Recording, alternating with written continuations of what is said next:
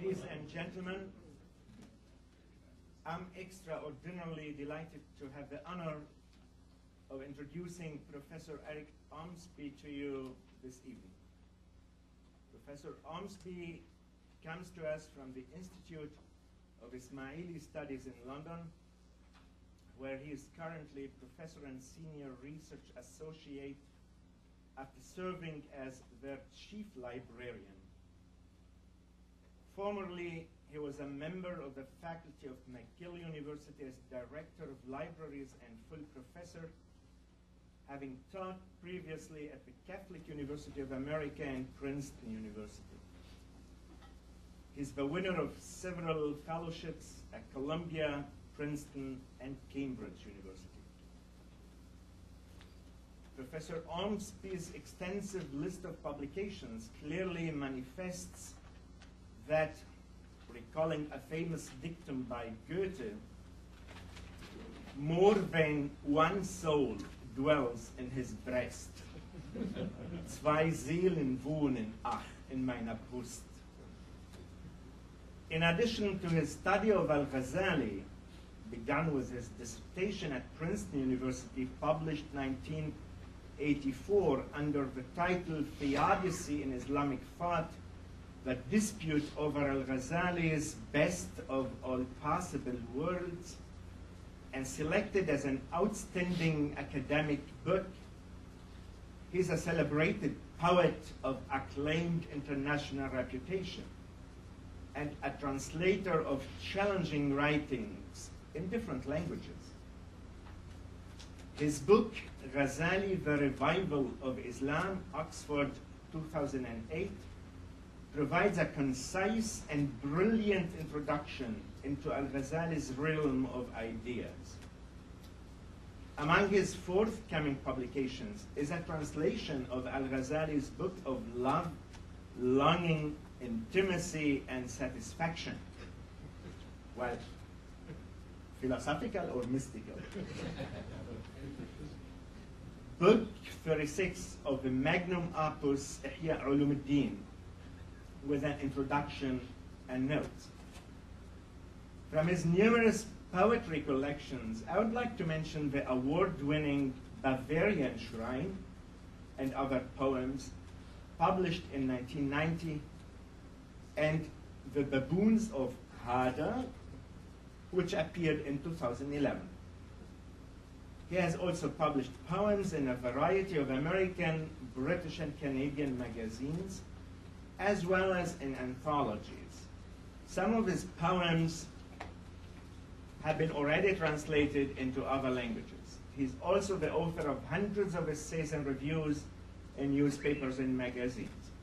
And I shall not forget his edited volume on Moses Maimonides and his forthcoming translations of Jami' al-Hikmatain by Nasiri Khosrow and from Persian and Johann Wolfgang von Goethe's notes and essays on the West Eastern Divan from German. Professor Ormsby will speak tonight on the comedy of reason, strategies of humor in Al-Ghazali. And as I already told you, I wish I could have included such a paper in my volume, Humor in Arabic Culture. As we are all looking forward to his speech, please join me welcoming Professor Eric Ormsby.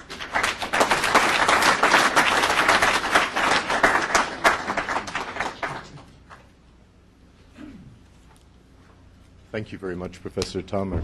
I must echo my, uh, the other speakers today in, in expressing my deep gratitude and the sense of honor this occasion uh, has conferred on not only me but on all of us. I hope you'll bear with me if I present a somewhat different slant on Al Ghazali, uh, perhaps more lighthearted, uh, to conclude the day. Ladies and gentlemen, for most philosophers, and certainly for most theologians, humor is no laughing matter. As a, rec- a modern scholar has recently commented, laughter is a serious business. True, there is Democritus of Abdera, known as the laughing philosopher, about whom that ancient gossip Aelian wrote, and I quote, Democritus laughed at everyone, and said they were all mad, which led his fellow citizens to call him Gelasinus, the laughing one. But the laughter of Democritus leaves a bitter aftertaste. It springs from mockery. Of course, philosophers from Aristotle to Bergson have shown a conspicuous interest in laughter, that puzzling yet quintessentially human trait. For Henri Bergson, in his classic treatise of 1924, Le Rire, and I quote, laughter addresses itself to pure intelligence, end quotes. Bergson didn't know it, but was, his view was anticipated by several centuries by Abu Suleiman al-Mantiki, al-Sijistani, as reported by Abu Hayyan al-Tawhidi. For Abu Suleiman, laughter occurs from the collision between articulate reason, nutq, and animality, hayawaniya, those two essential components of human nature. Jokes surprise us with amazement, he says, ta'ajjub. Sorry, I wrote this on the plane too. uh, and our reason tries to understand the source of this amazement, while our animality, our hayawaniya, directs our response to the joke either inwardly or outwardly, producing amusement or anger, as the case may be. This is one aspect of the comedy of reason in my title. However, humor stimulates reflection. But from another side, there seems to be something irrational, something non rational or not rational about laughter. It not only castigates morals, in the classic maxim, it castigates reason itself. Certainly, philosophers and even theologians, a grimmer bunch, avail themselves of irony, mockery, and caricature of opposing views. Think of the well honed device of reductio ad absurdum. But such devices, like the laughter of Democritus, have harsh echoes. It's not that they aren't sometimes funny, but that they're lacking in two of the profoundest aspects of true humor gaiety and geniality. I think you would all agree with me that a book called The Humor of Heidegger would be a very slim volume indeed. Here I want to argue that Ghazali avails himself of the vices of humor in many of his works, and that he does so strategically. I want to argue this in the teeth of the evidence, so to speak, for no one would embark upon a reading of the Ihya, uh, Ulum or the Tahafut al-Falasifa, or others amongst his works, with any expectation of rollicking high humor. Nevertheless, I want to argue that Ghazali does use humor quite consciously in several of his works. Sometimes this is humor of a conventional sort, but at others his humor is broader, subtler, infused with a rare geniality. And to recognize this, I believe, is to understand something fundamental about his work, and particularly about the Ihya. Now, over the past several years, I've been engaged in translating books 36 of the Ihya, the Kitab al-Mahabba, for the Islamic Text Society. And by the way, if any of you are looking for Christmas presents, it's being printed as we speak.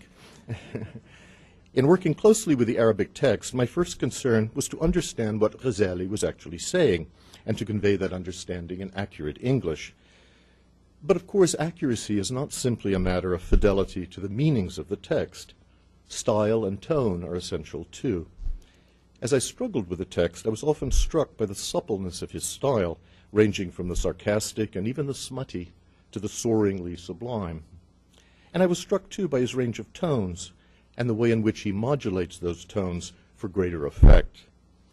Too often, I think, we read Ghazali only for what he says, but pay too little attention to how he says it. Certain passages struck me as gently comical, but at the same time I was puzzled. Was I reading something into the text? Was I reading it in a way alien to the author's intentions? These questions lead me to two possible obstacles to what I am proposing tonight, and I need to deal with them before proceeding. First, humor is notorious for its elusiveness. It is very slippery to define. While we can agree that man is the only animal that laughs, we don't all laugh at the same things. What one person finds hilarious, another finds inane, and the same is true of cultures. As our host, Professor Tamer, has put this well in his introduction to his fascinating collection, Humor in der Arabischen Kultur, Humor in Arabic Culture, when he notes that the forms of humor, and I quote, vary in different ages and cultures, so that what seems to be a universal quality of humankind reveals itself, in fact, to be essentially determined by the specific individual and social contexts in which it occurs. To deal in a scholarly way with humor reveals itself, indeed, to be a humorless business. Now, this is a genuine difficulty. The barriers of time and place appear insuperable. What provoked laughter in Ghazali's Baghdad is likely to fall flat in 21st century Columbus, and nothing falls flatter than a joke mummified by eons of incomprehension. On the other hand, certain jokes enjoy, enjoy, a lively immortality wherever they are told. Like proverbs or folk tales, they travel the world without benefit of passport. In his witty introduction to Franz Rosenthal's recently reissued classic, Humor in Early Islam, uh, Geert Jan van Gelder remarks that, and I quote again, jokes and anecdotes have a habit of jumping like fleas, easily attaching themselves from one person to another. One such flea has had an exceptionally long life. Let's see if it still has some spring in its legs. In his notes and essays on the West Eastern Divan, that marvelous collection of lyric poems based on Arabic and Persian motifs, Goethe retells a humorous anecdote about Nasruddin Hoja, whom Goethe calls, with reference to Timurlenk, the dread world destroyer's jocular companion in both tent and battlefield. Here's the story. Timur was an ugly fellow. He was blind in one eye and lame in one foot. One day, when Hoja was with him, Timur scratched his beard. It was time for a haircut, and commanded that the barber be summoned. After he'd shaved his head, the barber put a mirror in Timur's hand as usual. Timur looked at himself in the mirror and found his appearance exceedingly ugly. He started to weep. Hoja began to weep too, and the two of them went on weeping for a few hours. At this, one of Timur's companions comforted him and entertained him with strange tales so that he might forget everything. Timur stopped crying, but Hoja did not. In fact, he began crying even more strongly. Timur stopped, uh, excuse me. At last, Timur said to Hoja, Listen, I looked in the mirror and I saw how ugly I was. I was saddened by this, because not only am I emperor, but I also have great property and many slaves, and yet I am so very ugly. That's why I cried. But why do you keep on crying without cease? The Hoja replied, If you looked in the mirror just once, and at the sight of your own face you couldn't stand looking at yourself, what should we do who have to look at your face by day and by night? If we don't weep, who should?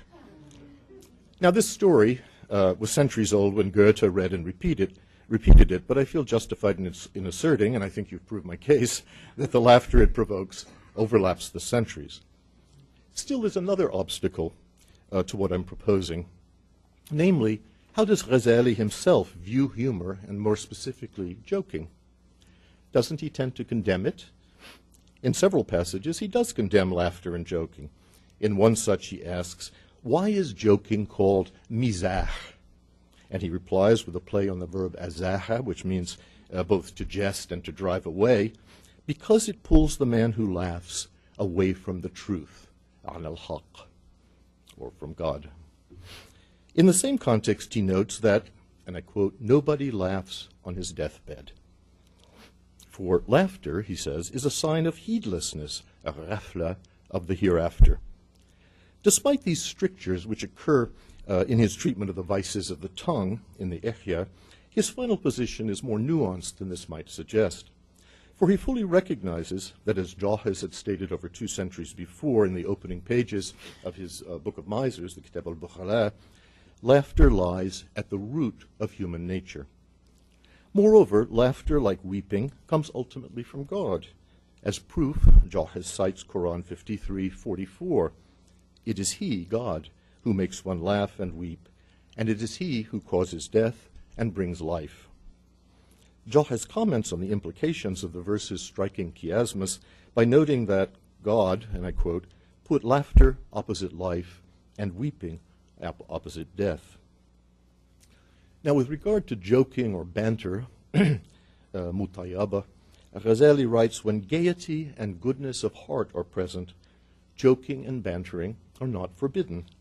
But know that what is forbidden is excessiveness, ifrat, or persistence in jocularity. Persistence involves a pre- preoccupation with playfulness and jest, and though playfulness is licit, persistence in it is reprehensible. Excess, on the other hand, produces too much laughter. Too much laughter kills the heart. And I note in passing uh, that Bergson, again, in his uh, Le Rire, makes a similar statement, remarking that, quotes, in the end, to produce its complete effect, the comical requires something like a momentary anesthesia of the heart. Ghazali's reflections on joking and laughter almost always have an ethical and juridical focus. He asks, for example, how does, how does laughter relate to the sunnah of the Prophet? Now, we know on the authority of certain traditions that the Prophet not only laughed but joked. Indeed, according to one report, he used to laugh until his back teeth were visible. In several hadiths, we are told that, quotes, the emissary of God smiled and laughed. فَتَبَسَّمَ رَسُولُ اللَّهِ ضَاحِكًا Ghazali gives the following tradition as well. The emissary, and this is an example, I think, of a prophetic joke. eh? Uh, the emissary of God saw Suhaib eating dates when one of his eyes was infected. He asked, Do you eat dates when you have an eye infection? And Suhaib answered, O emissary of God, I eat only on the other side, meaning on the sound side of his face. And the emissary of God laughed. And one of his companions remarked that he had never seen anyone who smiled as much as the prophet did. To the question as to why laughter may be reprehensible, since we know that the prophet and his companions laughed and joked, uh, Ghazali replies, and I quote, If you can do what the prophet and his companions did, namely to joke, but to speak only the truth, not to wound the heart, nor to be excessive in joking, and to limit it to infrequent occasions, then nothing prevents you from doing so. But it is, a great, it is a great mistake for a man to set about joking as a way of life, or to go on and on with it and overdo it, and then excuse himself by referring to the behavior of the prophet. The notion that joking should speak only the truth is important here. It lies at the heart of Ghazali's own use of humor. In his discussion of the faults of the tongue, Ghazali lists the criteria for permis- permissible jocularity, muzah mashru'. First, the joke must be far from falsehood. When the Prophet said to Anas, O you with the two ears, ya dha ludhunaini, it was both gently amusing and incontrovertibly true. Second, a joke should, should neither be exaggerated nor long drawn out. Third, a joke must not cause bad feeling or enmity. Elsewhere in his Mizan al-Amal, which we've heard about today, a very interesting detail, Ghazali lists unkind jokes as one of the main causes of anger. Fourth, a joke must neither intimidate nor frighten. Fifth, all bawdiness must be avoided. And sixth, a joke should be expressed in fine words, or as Ghazali puts it, in friendly words and well meaning expressions. And here I should acknowledge the wonderful article which Professor Kravitz has written on this whole subject of the juridical restrictions uh, on joking, according to Ghazali, which I benefited from. Now, here, matters of decorum are intertwined with ethical concerns. If most writers on the subject condemn excess, and especially that boisterous horse laughter known by the wonderful word qaha in Arabic, Ghazali seems to me to stand out for his insistence on truthfulness in jest. This criterion guides his own practice. Let me offer now a few examples, starting with irony. Ghazali often avails himself of irony for humorous effect, especially at the expense of doctors and most especially of the ulama. The religious scholars are recurrent subjects of scorn in the Ihya and elsewhere in his works. In the Bidayat al-Hidaya, for example, he goes so far as to call them scholars of wickedness, ulama usu. He seldom misses an opportunity to expose them to jibes, sideswipes, and caustic dismissals. In the following example, he puts a wry twist on the fault known as ghafla, what I might call slovenly complacency, which he elsewhere denounces roundly, as we've also heard today. In explaining why it is impermissible to share mystical knowledge with ordinary people, most of whom he says are, quotes, like the baffled man about whom the saying was coined, when he is mounted on his donkey, he keeps looking for his donkey, he states, if people were to share in mystical knowledge, the world would go to ruin. Wisdom requires that heedlessness, ghafla, exist for the world to thrive. If all people were to eat only permitted foods for 40 days, the world would fall apart because of their austerity. Markets, uh, not to mention livelihoods, would be ruined. Even more, if religious scholars were to eat nothing but permitted foods, they would become occupied only with themselves. Their tongues and their feet would grind to a halt and cease from much that they do. Now, on one level, of course, this is sheer common sense. In regard, to the, in regard to the religious scholars, however, the irony seems to be unmistakable. The continuous, continuance of the world requires their heedlessness. Ghazali often uses the example of sexual impotence to ironic effect. Those who cannot experience the truth through taste, the famous dhawq, are like the impotent man who cannot appreciate the pleasures of sexual intercourse, and so he denies them.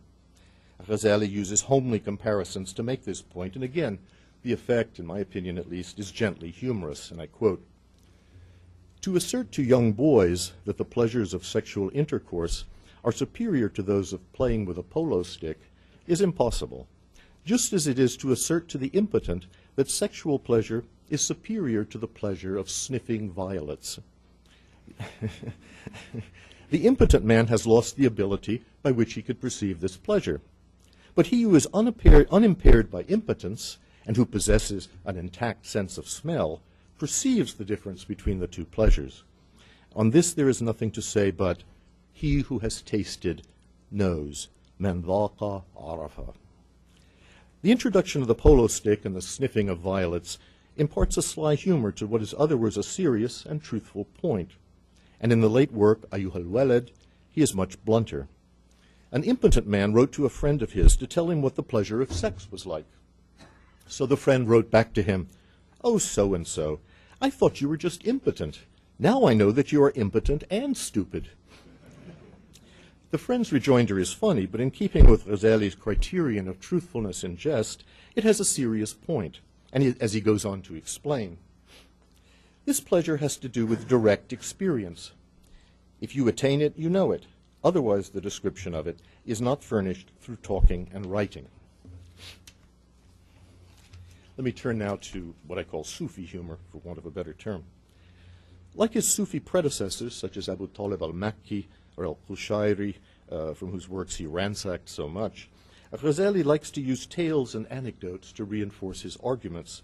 Quite often these are blithely facetious. This is one facet of his various stratagems of persuasion. After all, a funny story, like a good joke, sticks in the mind. Many of these anecdotes exemplify a peculiar Sufi humor, hard to define, but quite unmistakable. They are droll at, and paradoxical at once, and they stimulate reflection. Let me just give, uh, let me jump ahead by a century or so and give one example of a little apologue in verse by Attar, which exemplifies what I'm trying to say. Uh, an apologue is a verse fable with a moral, like the fables of La Fontaine.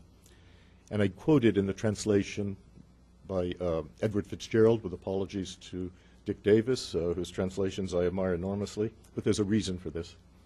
A fellow all his life lived hoarding gold, and dying hoarded left it. And behold, one night his son saw peering through the house a man, yet with the semblance of a mouse, watching a crevice in the wall, and cried, My father? Yes, the Mussulman replied, thy father. But why watching thus?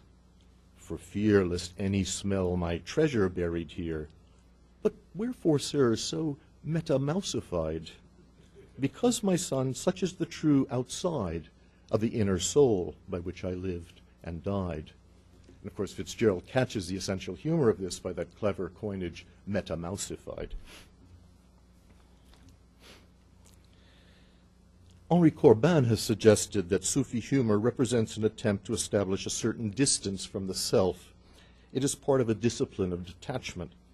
As an illustration, cons- consider some anecdotes about Abu Sa'id ibn Abu Khair, uh, the Khorasanian saint of the previous generation, whom Ghazali often quotes. A man said to Abu Sa'id, I saw your disciple so and so on the road last night, and he was blind drunk. To which Abu Sa'id replied, Alhamdulillah, at least he was on the road. And in later life, Abu Sa'id was, was very fat, a fact which exposed him to criticism from grimmer and thinner colleagues. One of them said to him, Your throat is so thick that it hardly fits through your collar. Abu Sa'id replied, To me it seems even more remarkable that my neck, thanks to all that God has bestowed on me, fits it all in the frame of the seven heavens. This rejoinder seems to me to contain many of the elements of what I call Sufi humor. It is at once exuberant and self mocking, and yet, while it expresses genuine gratitude to God, it is also, I, I don't know how else to put this, self effacingly self aggrandizing. It uses humor to make a complex and paradoxical point. As Fritz Meier has shown in his, his magnificent book on the subject, this, this, for this saint, known for his expansive cheerfulness, corpulence and jubilance were intimately conjoined. Now, Ghazali shares much of this geniality with his Khorasanian countrymen, but his humor can also be harsh. And it is significant, I think, that he turns to anecdote when he wishes to be most scathing. Thus, on the subject of Baghdad, he quotes the Sufi master Ibn al Mubarak. When asked, What is your opinion of Baghdad? that saint exclaimed, There I saw only raging policemen and anxious business, businessmen and baffled reciters of the Quran. Again, when Fudail ibn Iyad asked a visiting Sufi where he lived, and the man replied, Baghdad, Fudail averted his face and said, When we ask him where he dwells, he answers, In the nest of darkness. Even stronger is the statement Ghazali cites by Bishr ibn al-Harith, Bishr the Barefoot, who declared, Someone who worships God in Baghdad is like one who worships him in the toilet. now, it's possible that such denunciations of Baghdad, which Ghazali obviously relishes, and he goes on at some length about this, uh, may represent an oblique and retrospective justification for his own abrupt departure from that city after his conversion to the Sufi way. But there are other anecdotes which, seem, which he seems to include purely for their entertainment value, though these too have a serious underlying point.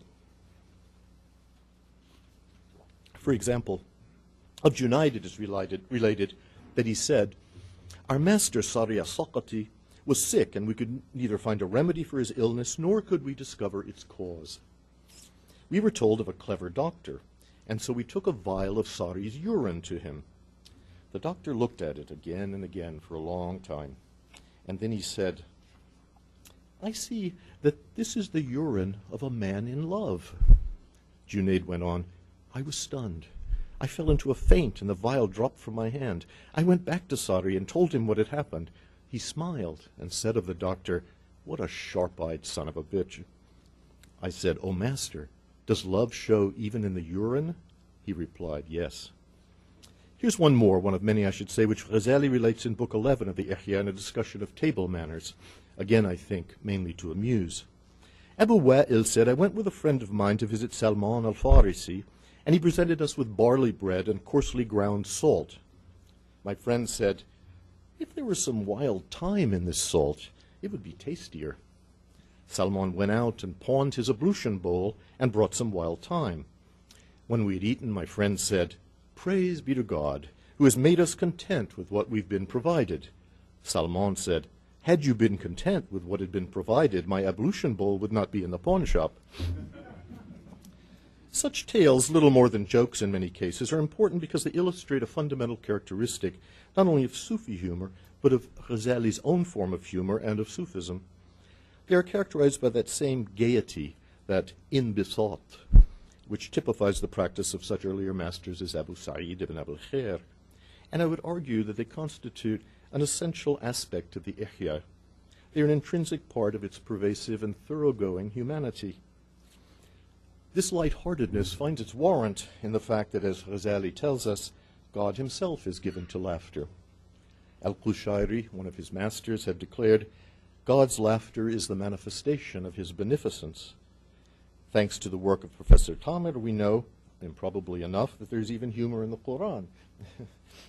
in the Kitab al Mahabba, Ghazali takes this farther. In one of the tales, he inserts about Burkh al Aswad, the black slave who is part of that company of holy fools out of whose mouths wisdom comes in the form of jokes and jibes and boisterous wrangles with God. During a drought, Moses asks Burkh to beseech God for rain. Burkh rebukes God for withholding the rains. He says, What is this that you're doing? Is this what you call mildness? Whatever are you thinking? Are you short on springs of water? Have the winds refused to obey you? Are your supplies exhausted? You created compassion and commanded kindness. Will you show us now that you are hindered? Burkh went on in this vein until the rains came pouring down and drenched the Israelites, and in less than a day the grass sprang up to their knees. Moses was irritated with Burkh, but God revealed to him, Burkh makes me laugh three times a day. As a final example of Ghazali's use of humor, this time at the expense of the contortions of reason itself, I want to offer a few comments on the notorious 17th chapter of the Tahafut al-Falasifa, in which he rejects or appears to reject natural causation. We've already heard earlier today about the 16th chapter from Professor Deiber. You will recall that he opens this chapter with a blatant, a blatant denial of cause and effect, adducing a series of examples which seem to fly in the face of common sense. Cotton burns when touched by a flame, death follows decapitation, eating and drinking satisfy hunger and quench thirst, and so on. Such phenomena merely coincide, he claims. They're not causally linked. Fire burns cotton, and cotton is consumed, not because of some intrinsic quality in either substance, but because such is God's habit or custom, ada. This seems straightforward, but in fact, as we all know, and know even better today, it is not. For as he writes in the 35th book of the Ihya, if you were to wait for God Most High to create satiety in you without bread, or to create in bread a motion towards you, or to enjoin an angel to chew it for you and see that it reaches your stomach, that would simply display your ignorance of the practice, the ada, of God Most High. Even here, in the notion of an angel chewing your bread for you, we see the characteristic Ghazalian sense of irony at play. In pursuing his argument, ostensibly in defense of the Asharite denial of secondary causality, Ghazali introduces a curious counter-argument, which is as surprising as, as it is comical. It represents a caricature of his own presumed position. Moreover, it is an extravagant uh, elaboration, virtually a lampooning of the very concept of intellectual admissibility, tajweez aqli, which he had championed earlier in such doctrinal works as the Iqtisad fil I'tiqad. To deny cause and effect is to inundate existence with bizarre and patternless events on the grounds that if they are merely conceivable, they are also possible. And this is what he says. If someone leaves a book in the house, let him allow as possible its change on his returning home into a beardless slave boy, intelligent, busy with his tasks, or into an animal. If he leaves a boy in the house, let him allow the possibility of its change into musk, of his change into musk. If asked about any of this, he ought to say, I don't know what's in the house at the moment. All I know is that I left a book in the house, but maybe now it's a horse, which has fouled my library with its piss and dung. And I've left a jar of water in the house, too, but it may have turned into an apple tree by now. God is capable of everything. Now, this is funny and deliberately so. It's a witty caricature of the Asharite position, put in the mouth of a critic of that school. In one sense, of course, it's simply another reductio ad absurdum of an opposing position, exaggerated for effect. But in another sense, it's a mockery of such critics, since we all know that the world does not proceed in this zany and topsy-turvy fashion. For all practical purposes, God's custom is as dependable as cause and effect. But it seems to me, too, that in a sly way, Ghazali's preemptive parody of his own supposed position is also meant to demonstrate that neither position can be proved by reason alone. It uses the surprise of humor, the shock of a joke, both to satirize reason and to startle it awake. It is a parody of reason taken to the extreme, and humor is the vehicle of that parody. In conclusion, I would suggest that Ghazali's use of humor in its various guises is but one facet of the profound humanity of his work and of the Ihya in particular. The Ihya, after all, begins with a book of knowledge and progresses through all aspects of human life, from the daily ritual of obligations through ethics and manners, destroying vices and saving virtues, to the deathbed itself. It is no exaggeration to say of it that, in a certain sense, all human life is here. Indeed, for Ghazali, no detail of human life is too slight or too negligible to be drawn into a forceful analogy. He was a keen observer of the human scene. Whether he speaks of chess, of which he remarks wryly that those who love the game never shut up about it, or of polo, or of the dealings of the marketplace, or of the delights of sexual pleasure, a pleasure, he tells us, which prefigures those of paradise, he is alert to the humdrum complexities of human life. His tenderness in speaking of children, whose interests and games he often mentions, is one of the most moving aspects of this humanity. Let me just mention one example of, many. In speaking of the signs of love, he says, When a boy has set his heart on something, he will not let go of it. If it is taken from him, he weeps and screams until it is given back to him. When he goes to sleep, he takes it with him inside his clothes. When he wakes, he returns to it and holds it tight. Whenever he has to part with it, he cries. Whenever he finds it again, he laughs. Whoever fights him over it, he hates. Whoever gives it to him, he loves. Now, no one who has lived with a small child and his favorite toy can doubt that this passage is based on observation. It is a tender, a genial observation, employed for a higher purpose, but nevertheless profoundly human. Such instances of affectionate regard, of humor in its broadest and most amiable aspect, are strewn throughout the Ihya. They represent one of the many and varied tones which Ghazali employs and which make his prose so often memorable.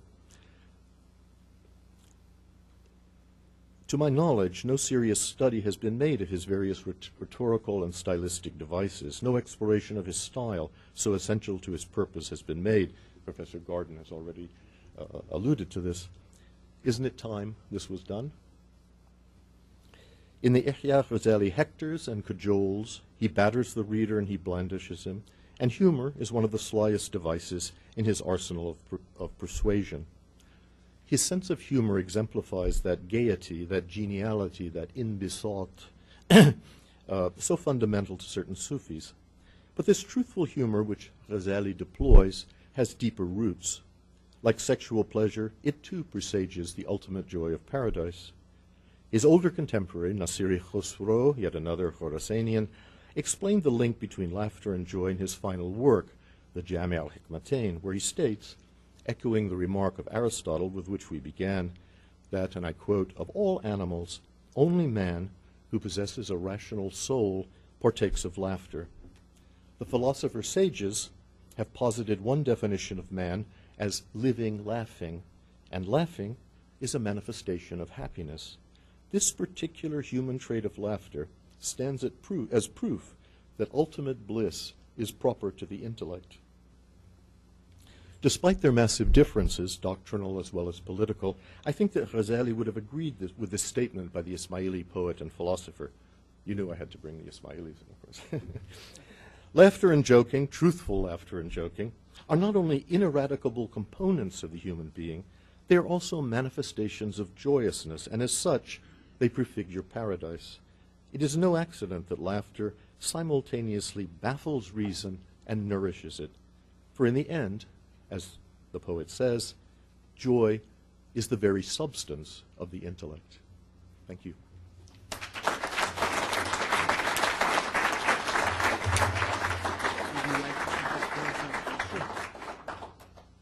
So, there is a possibility for questions. we have time, and Professor Ormsby would like to entertain some questions. Professor Dyer.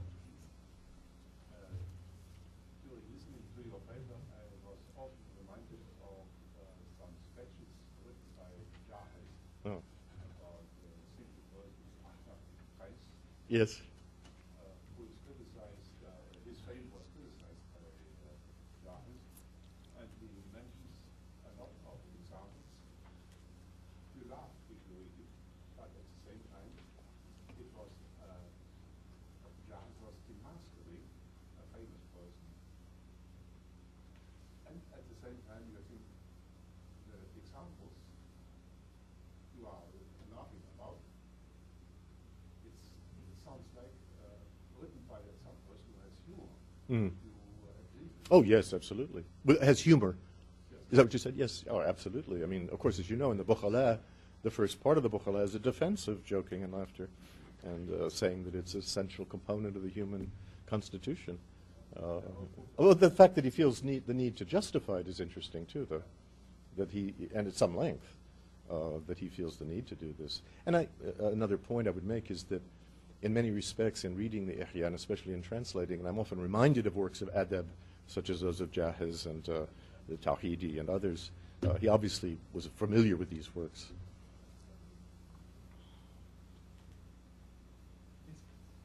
Yeah, I, I was also thinking um, uh, about this point that, that human beings are the only animals that laugh. I mean, Sherman Jackson in his all the Black American uh, Odes of Taymiyyah and his critique of, of the logician, saying that uh, you know that, that you can um, you know, it, human beings are usually portrayed as, by, by philosophers as being irrational animals, whereas you could just as easily call them the laughing animals. Exactly. Also a key characteristic. Yeah. Of course, they, I guess they didn't know about the hyena or the kookaburra. you know. yes. I want to thank you for a very enjoyable presentation. Your students, my friends in London, uh, told me I was in for a treat.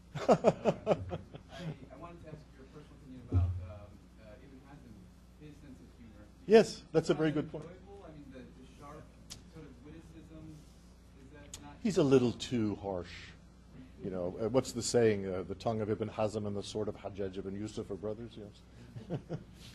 uh, I mean, sometimes he is funny, but in, uh, of course, when he turns this on himself, it can be very, very impressive, you know, as he does in his ethical work, where he talks about he always wants to be right and he's so quick to anger and so forth. But it's not really funny. Although there are humorous things in the Tawq al-Hamama, where he talks about how he always fell in love with blondes. And he remarks that caliphs, of course, prefer blondes, you know, and, and he has great fun at the expense of the fuqaha, always telling these disgraceful stories about their love affairs. Uh, so, but it's satirical and, and somewhat bitter, I think, or angry. Oh, he's a great writer, I think. yeah. And, and Ghazali had read him. yeah. He quotes him. yeah. Oh, yes. Yes, sir. Thank you for the talk. Um, One question. um, To what extent did this, did Al-Ghazali's sense of humor contribute to his legacy? To what extent is his... Huh, that's a good question. I think so. I don't want to exaggerate this. I mean, of course, this is one element, one relatively small element, after all. I mean, it, as I said, it's not, when you read the yeah, you're not laughing on every page, far from it. And yet it is there, along with many other notes and tones, which, in my opinion, people don't notice when they read it. They're always interested in what he says, uh, who, who influenced him, you know, what did he make of this. But his style is remarkable, I think. I mean, a native speaker would have to would have to comment on that, but uh, uh, he he move, he's a master of modulation. You know, he'll go from some silly story, some amusing story, to some flight of rapture that's quite astonishing, sometimes within the same page. Uh, and I do think that contributes to its enduring popularity. I, I think people find it enjoyable to read. Um, it's amusing, but it's also very profound and serious at the same time. And it has, it's this, it has a great variety, in my opinion. The second, second question, is more, broad. Do you sometimes find that there's something limiting about attempts to, often by religious scholars, to, to codify or set limits on humor? And isn't for many forms of humor precisely the breaking of limits, or, or uh, as is often said, if everybody laughs, then it can't be that funny. Things that, uh, you know, that are appreciated more do tend to be more focused or something. Is there- is there something kind of limiting about this sort of discourse? Yeah, I, I think so. I think so, and I think it's why laughter, the phenomenon of laughter, has been a puzzle to philosophers at least since Aristotle, uh, and continues to be really. I mean, when Aristotle discusses why we laugh when we're tickled, uh, it's not funny, but you can't help but laugh because it's so ponderous. You know, I mean, here's this this serious philosopher discussing tickling, in in this very heavy-handed, so to speak, way. Um, I think there is something that escapes us in it. But it may, I think maybe Abu Suleiman had the right idea that it's this clash between our, our, our need to explain things and our sheer animal nature. You know, that there's some kind of strange collision there. Yes. of the things that makes me think this is I think of the humor in the Thousand and One Nights. or Yes. Knock on That, or some of the stories in Tanukhi and, and, Yes, those are good examples. um, that are more plot driven, that are longer as opposed to the short witticisms. That tend to be a sort of, um, I mean, again, it's hard to put words to these things, but sort of wilder or, or Yeah. Well, and sometimes they're, sometimes they seem to be inserted just for their own uh, amusement value too. I mean, who can tell the, the most witticisms? And I, I think Ghazali does do that sometimes, maybe just as a way of enlivening his, his discourse. Uh, of course, I, I could be wrong on some of this. Maybe what I find funny wasn't meant to be funny. You know, you always have to allow that possibility. But I tried to pick examples, which most of which I thought were amusing still, uh, and truthful. yes. Uh, I've, I've learned to dread your questions. oh, may be, uh, truthful, but does it sometimes insult? oh, yes. Avicenna was insulting people very regularly. I, I don't recall any specific example. I mean, certainly he insults people, yes. I mean, the way he talks about the ulama, the way he talks. Well, he insults the philosophers, of course, in, in the Tahafut at the beginning, uh, calling them all kinds of nasty names, and implying they're quite stupid. Um,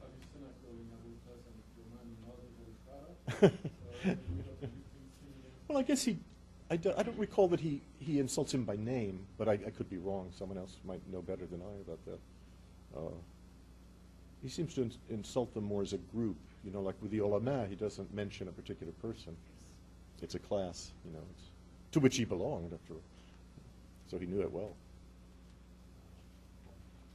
I was just wondering um, if I if I understood you, there's always insisting that you have to be moderate, in, uh, so to take the middle way. in, Yes. wherein This reminds me, is typical Aristotelian. Oh, absolutely. So this, if you- In this he also follows Aristotle. Well, I think, yes, yes, the ethics. And a lot of what he says in his uh, the criteria I listed, of course, some of the much of it goes back to Jahez and other earlier writers. It's a matter of decorum as well as of ethics, of proper behavior. Um, that seems to be a constant. Professor Kravitz would know better than I, but this this uh, idea of kind of regulating laughter, of trying to find a way of uh, fitting it into the scheme of things in an acceptable fashion seems to be part and parcel of this. I mean, all the writers I've read on this say the same thing. No loud laughter. Uh, don't go on and on with it. Uh, there's no room for a stand-up comic in this world. uh, uh, that kind of thing. But by, by bending it to an expression of the truth, as the prophet did, he makes it acceptable, or he tries to anyway. Yes. Yeah,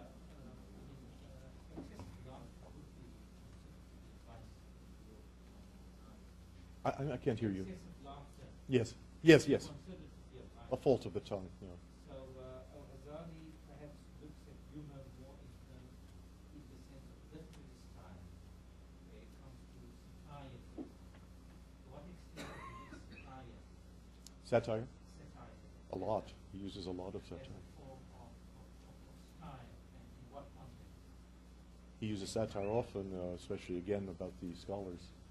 Uh, and he also often takes kind of ironic uh, stabs at doctors, physicians, whom he seems to have a special animus towards. Uh, perhaps because they couldn't cure him when, whether his crisis was real or not. Um, or maybe he thought they were rivals in a certain sense. And of course, doctors were often philosophers, weren't they? Yes. Yeah, um, a question related to the purpose of the laughter. Purpose of- To the purpose of laughter, again, for Al-Ghazali. In a specific instance, we're talking about sexual pleasure in the next world.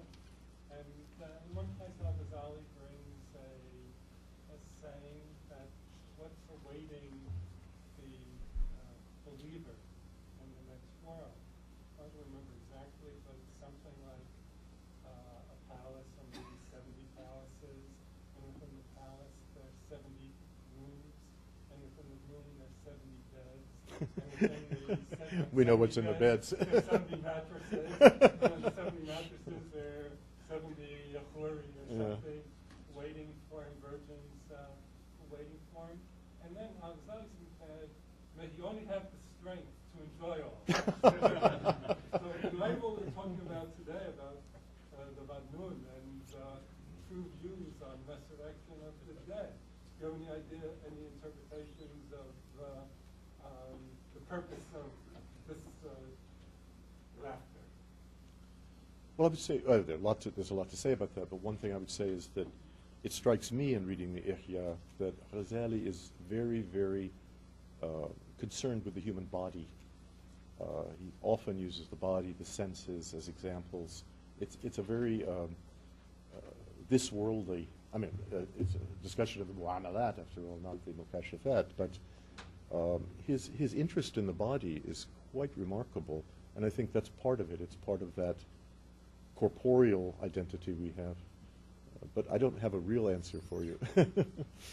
I think it's just, you know, it's something you can't deny. Uh, as, as Jahiz said, it's something in nature, in, in the, the root of our nature. Uh, and I don't think Ghazali would want to deny it, but he wants to, to put limits on it. But I think it has to do, I think it also has to do with this sense of the human body. Uh, he makes the point again and again about the senses being kind of harbingers of, of what we'll experience in paradise, that they're kind of a, a sign, an instance of, of hekmah uh, in the human composition.